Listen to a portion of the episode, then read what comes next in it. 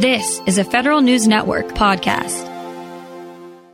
As this year's Black History Month winds up, we take a look at the recent history of black federal executives. My next guest has more than a forty-year career behind her and retired as a member of the Senior Executive Service. She's now the Executive Director of the African American Federal Executives Association, Tyra Dent Smith. Miz Smith, good to have you on. Good morning, Tom. Thank you for the invitation to join this morning. And I want to go back to those forty years you did serve, and you made it to the Senior Executive Service ranks.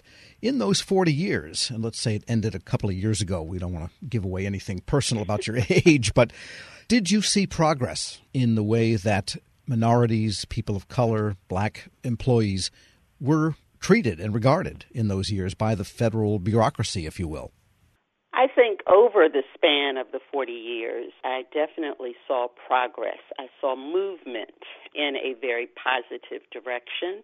I started my career, like many, as an entry-level G S four with a college degree. Didn't understand why I was starting at a G S four, but got my foot in the door in that capacity and continued to pursue and go after opportunities that were out there, and eventually got into the Senior Executive Service.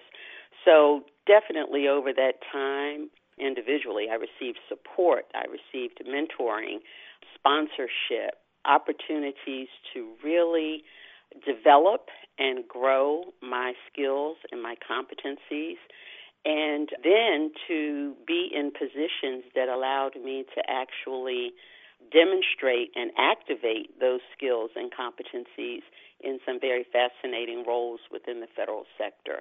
Because you did specialize in the human capital function itself, so you got to witness how agencies went about this while also experiencing it yourself. Exactly. And I do want to point out that it was varying. We are a large bureaucracy, and there wasn't a one-size-fits-all for every agency. Some agencies certainly were more progressive and more intentional about investments in professional development for minorities and women, and others, for whatever reasons, resources or other priorities in the organization, can't really speak to that, might not have had the same level of intensity and focus. And when you mentioned that there were people that did take an interest, did mentor you and so forth, help bring you along, were they white and black, or was it only black people that were ahead of you? Or absolutely white and black and Hispanic.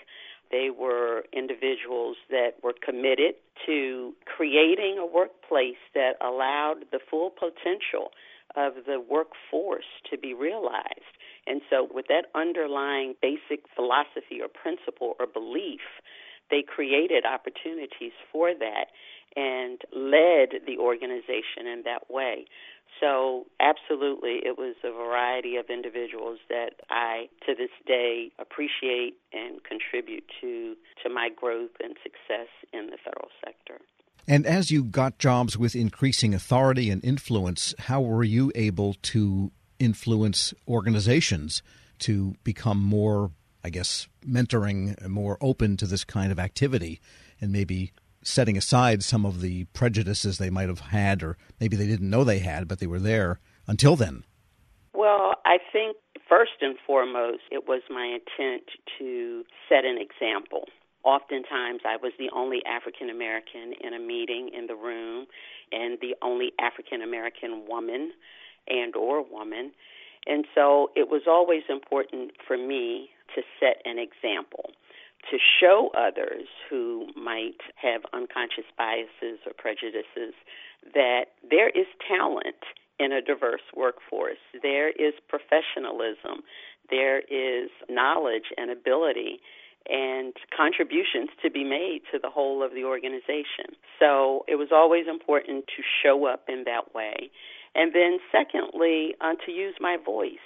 So as the only one in many of these rooms, I was not apprehensive about speaking up and presenting a point of view and advocating on behalf of other minorities and women, advocating different initiatives within the organizations that I went through to support and advance the development of minorities and women.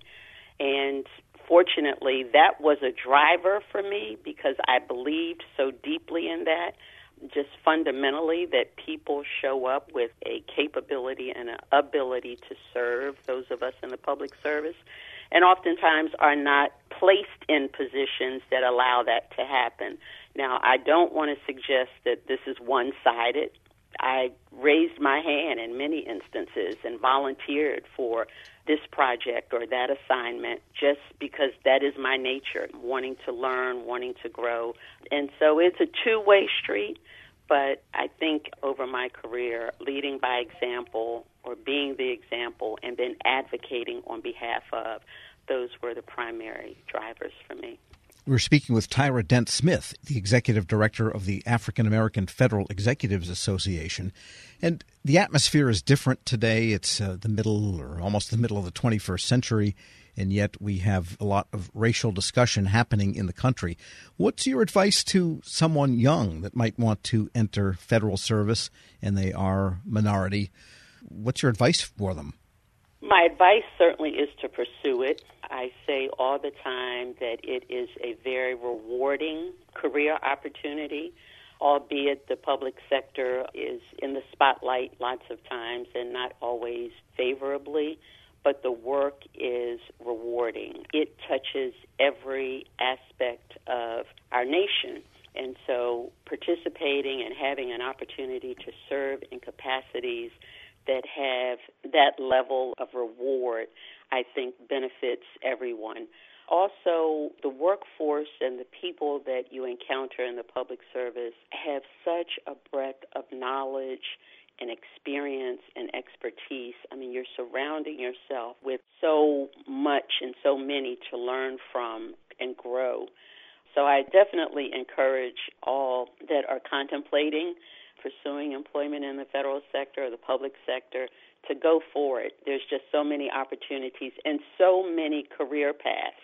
Over my years, I think I was surprised a few times at what folks didn't really appreciate about the employment opportunities in the federal space with all of the cabinet-level agencies and varying jobs that are available.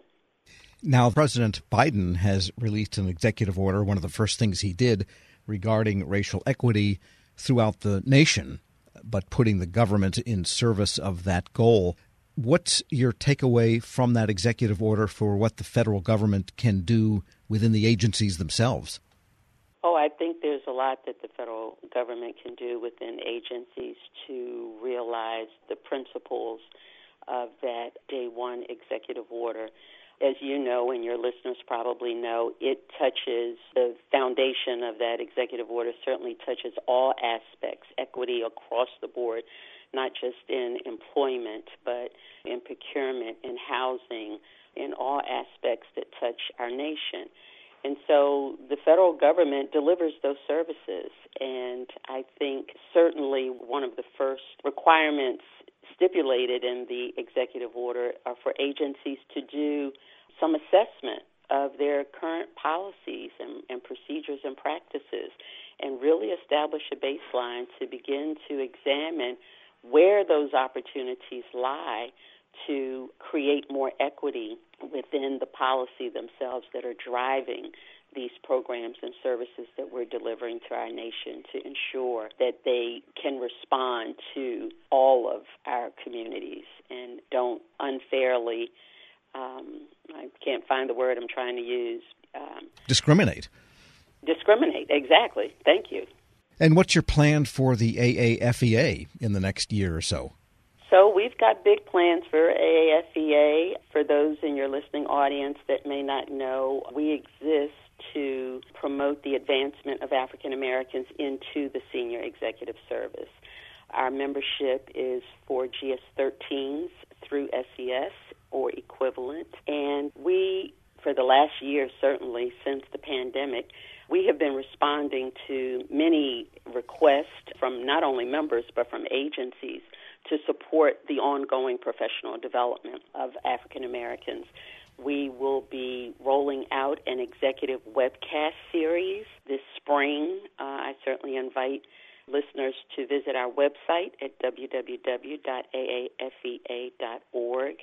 This webcast is going to offer a three-part series of executive and leadership development opportunities. And this series is going to actually be open for G S twelves through S E S. Well, one of the series is dedicated especially for S E S. But I do want to highlight that we're opening it up to G S twelves because one of the things that we're moving forward with this year is recognizing the need to really enhance building a bench within the federal sector, building that pipeline or strengthening that pipeline of African Americans that will assume leadership and executive roles and responsibilities over the next few years. So that is one of our newer efforts that's underway. Annually, we host a three-day leadership development workshop. This year, that event is September twentieth through twenty-second. We have, in the past, had quite an impressive keynote speaker lineup, and plans are currently underway this year to bring forward the exact same. The theme for this year is Empowered Leadership. And then I also want to mention two of our ongoing programs, one newer than the other. We have a year-long Fellows program, which is a very intense executive development effort for G S fourteens and fifteens. It provides one-on-one mentoring, very intense leadership and executive instruction, mock interviews. Many of the members that have gone through our Fellows program have, in fact, been appointed to S E S positions. We don't take full credit for that because we know that there are many parts and pieces that come together to equip an individual to step into an executive role, but we are proud that those that have come through the Fellows program and been appointed to S E S have that experience under their belt. And then just this last year, believe it or not, during the pandemic, we launched a career development program, which is for our G S thirteens, and that is a six-month program. The participants meet on their personal time, but it is geared more towards preparing for senior management positions. So we're really trying to create a portfolio where we are offering development opportunities in tiers, if you will, to ensure that one is building on the other and that we are doing our part to certainly support and advance the preparation of a highly qualified and competent pipeline for leaders of the future. Sounds like a busy agenda. Tyra Dent Smith is Executive Director of the African American Federal Executives Association. Thanks so much for joining me. Thank you so much for having me. We'll post this interview at federalnewsnetwork.com slash Federal Drive. Hear the Federal Drive on demand. Subscribe at Apple Podcasts or wherever you get your shows. Want more ways to show your good side to the world? Donate plasma at a Grifols Center and join thousands of donors who are helping to save lives. Receive up to one thousand dollars your first month. Learn more at grifols plasma dot com. This episode is brought to you by Zelle. Whenever you're sending money through an app or online, it's important to do it safely. Here are a few helpful tips. First, always make sure you know and trust the person you are sending money to. Second, confirm you have entered their contact details correctly. And finally, if you don't trust the person or your recipient is rushing you to send money right away, think twice before sending money through an app or online.